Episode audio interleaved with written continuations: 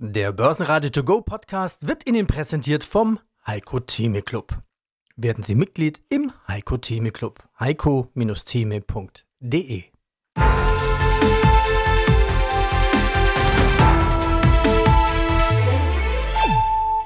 Börsenradio Network AG Marktbericht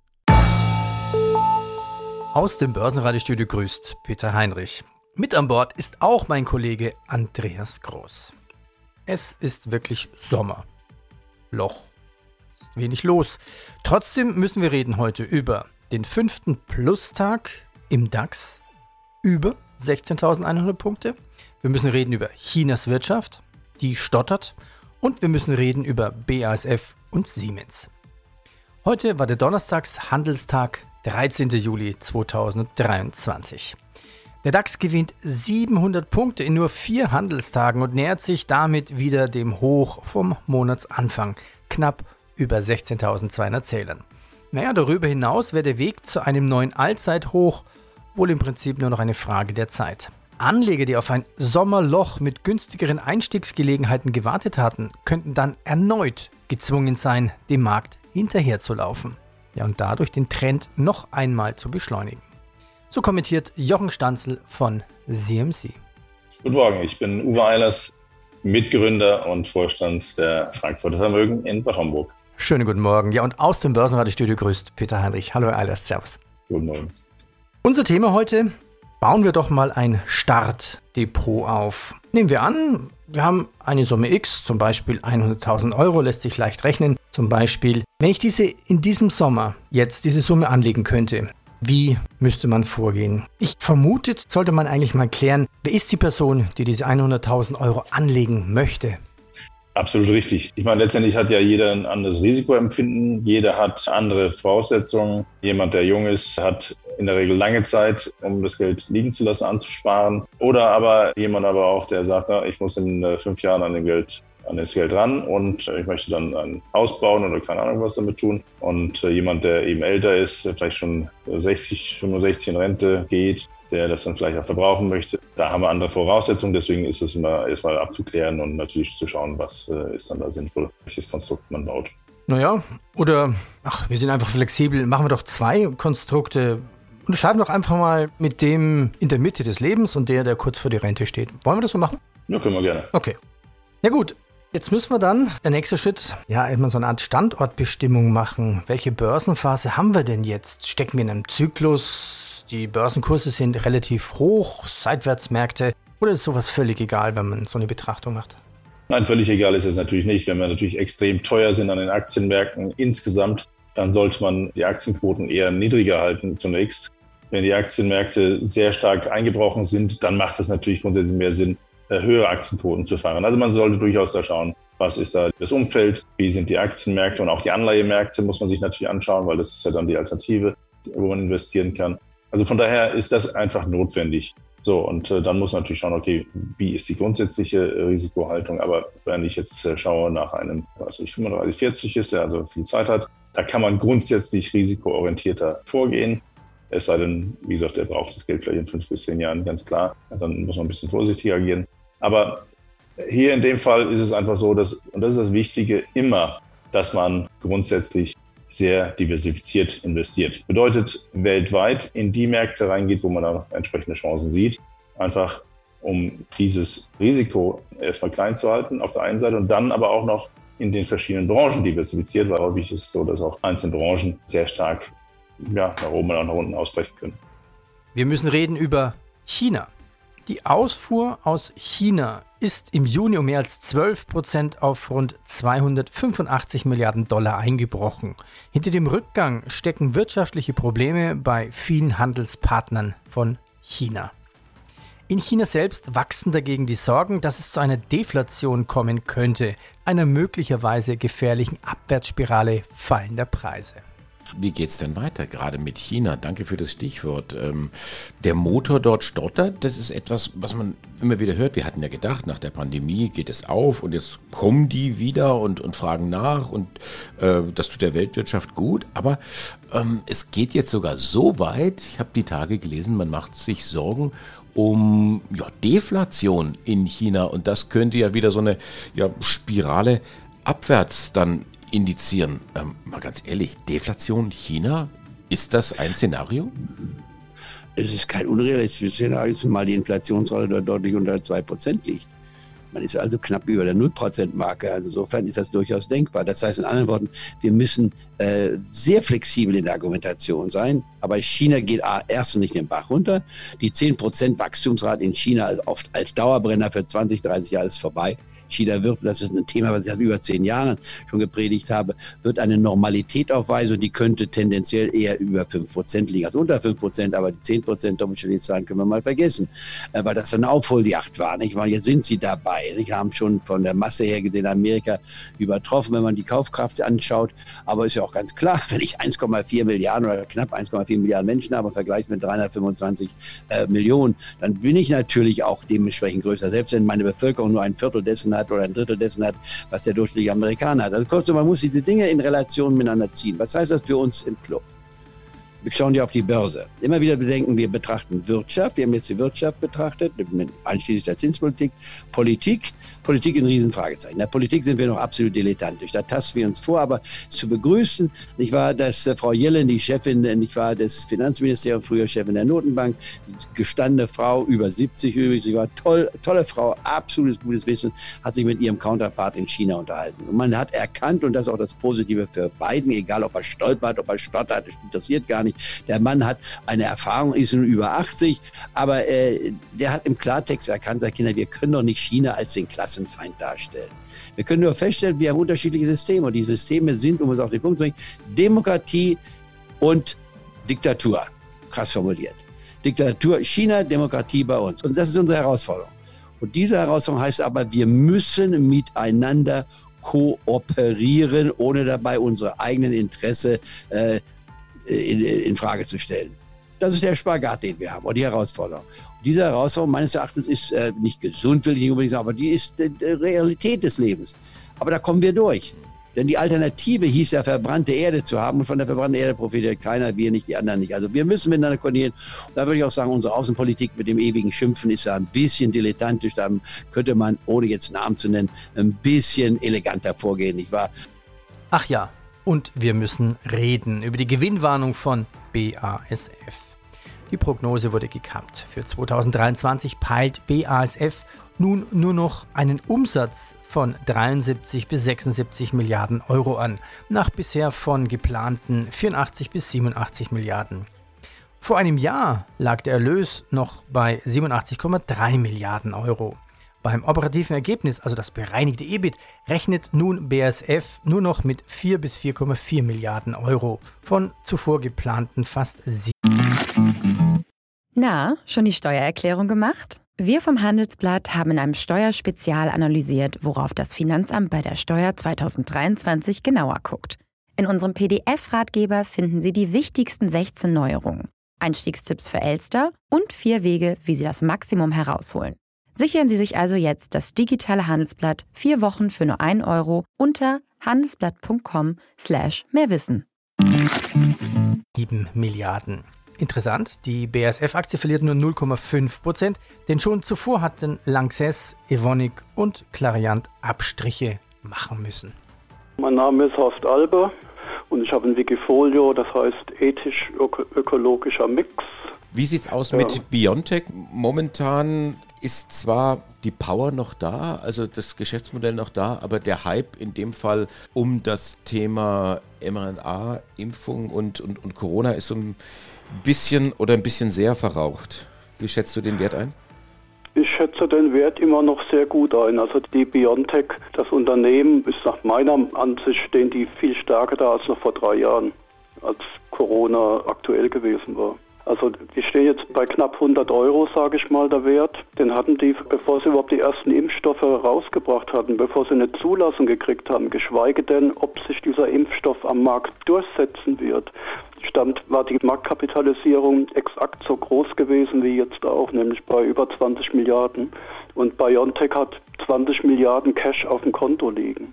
Also das Unternehmen gibt es quasi kostenlos. Den Kurs finde ich im Moment völlig absurd und total unterbewertet. Und von der Thematik her, wie passt das zu deiner Ausrichtung Ethik und Ökologie?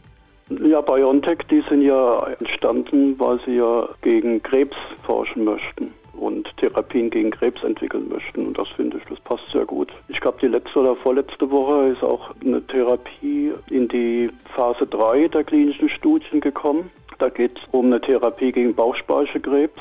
Und das, der ist ja absolut tödlich oder fast zu 100 Prozent kann man sagen. Und die Vorstudien der Phase 2, die gemacht wurden, also die auch schon an Patienten, an hoffnungslosen Patienten angewendet wurden, die stimmten sehr optimistisch. Also bei einigen sind die Tumore sind gleich geblieben, sind nicht weiter gewachsen, bei anderen sind sie sogar leicht zurückgegangen. Da kann man ganz optimistisch in die Zukunft gucken, dass sie da ähm, eine Verbesserung dann bringen werden. Jetzt haben sie sogar eine KI gekauft. Das wird auch mit null bewertet an der Börse. Also das kann ich irgendwie nicht verstehen. Die haben das bekannt gegeben. Im Moment ist ja KI ist ja, wird ja auch total gehypt. Aber wenn das BioNTech macht, dann sagt man, naja, das wird bei denen eh nichts. Außer diesen Corona-Impfstoff werden die nichts mehr auf die Beine bringen. Also so wird im Moment BioNTech bewertet.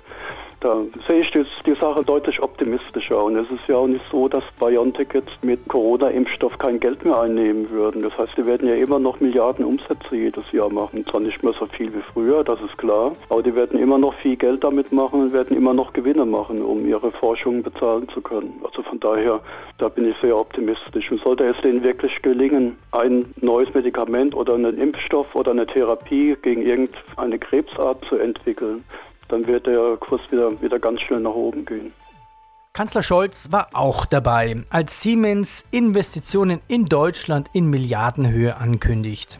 Die Hälfte davon fließt nach Erlangen, wo die Industrieautomatisierungssparte, die DI, mit 3500 Mitarbeitern Leistungselektronik und Steuerungen für Werkzeugmaschinen produziert. Der Passagierverkehr am Fraport hat im Juni weiter zugelegt. Na logisch.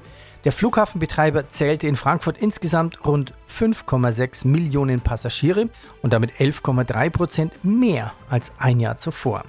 Ich selbst bin jetzt überrascht, wie viele schon letztes Jahr in der, naja, noch Pandemie geflogen sind. Euro und Öl sind leicht im Plus. Ja, hallo, hier spricht Thomas Arnoldner, Group CEO der 1 Telekom Austria Gruppe. Ja, und aus dem Börsenradiostudio grüßt Sie Peter Heinrich. Ja, mit wie viel Kapital bzw. Schulden wird dann die neue Euro-Telesites ausgestattet? Grundsätzlich ist es so, dass diese Funkturmgesellschaften, nachdem sie ja sehr, sehr gut planbare Free Cashflows haben, sehr, sehr stabile Umsätze, ein sehr, sehr stabiles Geschäftsmodell mit deutlich höheren Fremdkapitalquoten fahren können, als das typischerweise integrierte Telekoms machen. Für alle Details möchte ich Sie aber sehr gerne auf unseren äh, Capital Market äh, Day vom September verweisen. Ja, ich vermute, das gilt auch für die nächste Frage nach der Preisvorstellung. Das wird wahrscheinlich auch erst kurz vor dem Börsengang stattfinden. Ja, grundsätzlich ist es ja aber so, dass es sich um eine verhältnisfragende Abspaltung handelt. Das heißt, alle Eigentümer profitieren, heutigen Eigentümer der Telekom Austria profitieren gleichermaßen von Anteilen an dieser neuen Funkturmgesellschaft. Wir geben den heutigen Aktionären die Option, selbst entscheiden zu können, ob sie in diesem Asset investiert bleiben wollen oder nicht, im Unterschied zu einem Verkauf, den wir als Gesellschaft direkt durchführen würden. Und die Preisbildung folgt dann im, im Endeffekt durch den Kapitalmarkt selbst. Was haben Sie denn aktuell für Ratings? Das ist ja auch wichtig für Börsengänge. Ja, wir sind mittlerweile durch drei Ratingagenturen geratet ganz neu das äh, Rating von Fitch, das uns äh, auch hier als Investment Grade äh, gerätet hat. Wir haben hier ein A-Rating, das beste Fitch-Rating, das Sie in Europa bekommen. Wir sind bei Standard Poor's auch A- geratet und auch bei Moody's klar Investment Grade. Alles weitere dann am Capital Markets Day. Herr Arnoldner, ich bedanke mich bei Ihnen. Danke. Ich danke sehr herzlich für das Gespräch und wünsche noch einen schönen Tag und einen schönen Sommer. Der KI-Chatbot BART von Google ist ab sofort auch in Deutschland und in der Europäischen Union verfügbar und kommt mit Funktionen angeblich, die der Konkurrent ChatGPT nicht hat. Unter bart.google.com können Sie selber mal ausprobieren. Ja, fassen wir zusammen. Diesen Kuchen von 100.000 Euro, wie ist die Aufteilung für das Sommerdepot von Ihnen herausgesuchter Aktien? Na gut, also insgesamt, wie ich schon sagte, aktuell für eine Person Mitte 30 bis Mitte 40 eher aktuell 50 bis 60 Prozent Aktienquote und der Rest internationale Anleihen. Wobei ich da eben USA momentan nicht groß gewichten würde, weil ich da für den US-Dollar nicht gerade sehr positiv bestimmt bin. Aber ansonsten ist eigentlich das das Depot in dieser Form und dann eben mit den verschiedenen Branchen in dem Aktienbereich gewichtet. Und für jemand, der älter ist, da würde ich tatsächlich momentan eher 30 bis 40 Prozent Aktienquote sehen und der Rest in verschiedenen diversifizierten Anleihemärkten. Und was ist mit Gold und sowas? Gold ist ein Invest oder ich, ich sage besser, es ist kein Invest, weil ich habe keinen Zins darauf. Mhm. Ich habe keinen Ertrag entsprechend und ich habe Kosten für die Lagerung und äh, dementsprechend je höher auch dann die Inflationsrate und der Zins vor allen Dingen ist, desto mehr alternative Erträge hätte ich im Zinsbereich. Also das heißt, Gold ist eigentlich nur ein spekulatives Instrument. Und auch da sehe ich aktuell nicht Gründe, um wirklich in Gold zu investieren. Außer man sagt, okay, ich habe große Angst äh, vor einer starken Rezession und alles bricht zusammen, dann kann ich Gold als Mini-Absicherung äh, für einen Katastrophenfall einsetzen. Aber ansonsten sehe ich das nicht als Investment. Das heißt, Gold bleibt eher was für unter den Weihnachtsbaum. So als Schmuck oder sowas das ist genau das, was ich auch meine. Also das ist eigentlich immer am besten. Und wenn man wirklich irgendwelche Notreserven, Notgelder haben will, für die Flucht oder sonst was, aber das ist dann eher für Leute, die irgendwo in Krisenregionen sind, dann muss man halt äh, Minibaren haben, die man dann jederzeit eintauschen kann. Vielleicht noch besser Diamanten, die noch einfacher zu tragen sind, aber nicht als Anlageobjekt. Und nun kommt ein bisschen mehr Wind. Naja, deutlich mehr, muss man sagen. Die beiden Energiekonzerne Total Energies und BP haben die Zuschläge für den Bau von vier riesigen Windparks in der Ost- und Nordsee erhalten. Beide hätten sich dafür zur Zahlung von gesamt 12,6 Milliarden Euro bereit erklärt, so die Bundesnetzagentur. Die Windparks haben die potenzielle Gesamtkapazität von 7 Gigawatt. Bisher verfügt Deutschland über 8 Gigawatt Offshore-Windleistung.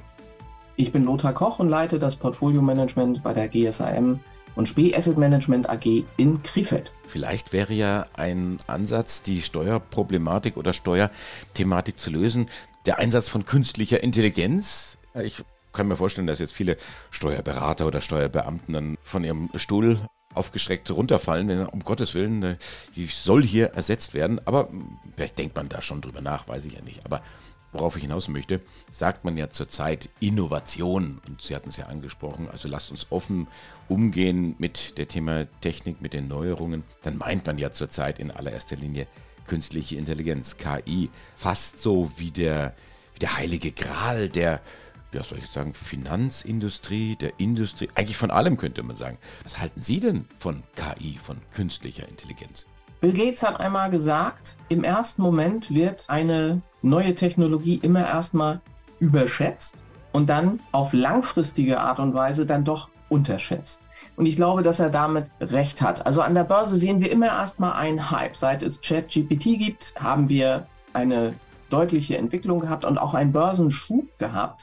Und ich glaube schon, dass die Auswirkungen, die wir durch die künstliche Intelligenz erleben werden, immens sind. Wir in der Vermögensverwaltung haben uns auch überlegt, wie gehen wir damit um? Ich habe dann mich im Markt so ein klein wenig umgeschaut, habe das eine oder andere Gespräch geführt, hatte mal vor vielen Jahren ein Gespräch mit dem geschätzten Kollegen Dr. Henrik Leber, der auch in diesem Bereich aktiv ist und habe mich dann entschieden, dass ich Kontakt aufnehme zu Private Alpha und habe dort mit Christoph Gumm gesprochen, der ja, glaube ich, auch mit Ihnen da entsprechend im Kontakt steht. Genau, das ist dann äh, die KI Cäsar zum Beispiel, ja.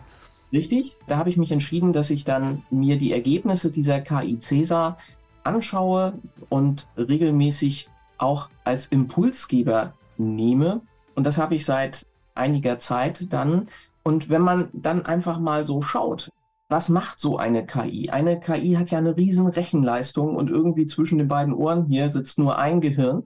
Das heißt, wir sind in der Lage, doch eine gewisse Anzahl an Informationen zu verarbeiten, aber das ist eben begrenzt. Und wenn man in einem Team von 20 Leuten arbeitet, dann hat man natürlich auch 20 Leute, die Sachen lesen, sich darüber austauschen und vielleicht zu irgendeinem guten oder schlechten dann Ergebnis kommen. Aber so eine KI ist in ihrer Rechenleistung ja erstmal sehr viel effizienter und schaut auf viele Dinge, die man vielleicht, auch wenn man mit 40 Augen drauf schaut, übersieht. Und das finde ich eigentlich bei Cäsar ganz gut, weil wir auf der einen Seite eine Berechnung des Marktrisikos haben, und zwar relativ neutral durch eine Maschine. Ich habe natürlich auch meine Wahrnehmung von Marktrisiko, das muss jetzt auch nicht immer unbedingt übereinstimmen. Das ist mal das eine, aber man kriegt einen Hinweis und für mich ist, weil ich ja bei allem, was ich mache, doch sehr subjektiv vor dem Hintergrund meiner Vorerfahrung, meines Wissens, vielleicht auch immer auf ein Datenbild drauf schaue, sagt eine KI, oh, wir haben hier aber eine Veränderung, die, weil sie eben nicht diese persönlichen Vorerfahrungen in dem Sinne hat, wie ein Mensch das subjektiv hat. Sie sagt einfach, wir haben hier eine Veränderung. Mathematisch haben wir eine Veränderung und darauf macht sie aufmerksam. Das finde ich für mich als Vermögensverwalter eigentlich relativ hilfreich. Und beispielsweise ist es so gewesen, dass zum Ende letzten Jahres, als ja die Big Tech-Unternehmen eigentlich sehr stark unter Druck standen. Dann von Seiten der KI wiederum der Hinweis kam, schau dir doch mal den Bereich Big Tech an. Da sind einige von diesen total ungeliebten Konzernen jetzt in einer Situation, da entwickelt sich eine vielleicht relative Stärke, da hat sich etwas verändert, dieser Abwärtstrend scheint gestoppt zu sein. Und das ist genau dieser Hinweis, den man dann eben braucht, wenn man selber sagt, ach, es gibt diesen einen Konzern, den mag ich nicht. Ne, das ist so schlecht gelaufen, jetzt zwei Drittel verloren, dann verliert man das vielleicht auch aus dem Auge. Aber die KI sagt, ich habe jetzt hier Aktienpicks und sagt, schau noch mal drauf. Es ist also ein Impulsgeber. Basen Network AG Marktbericht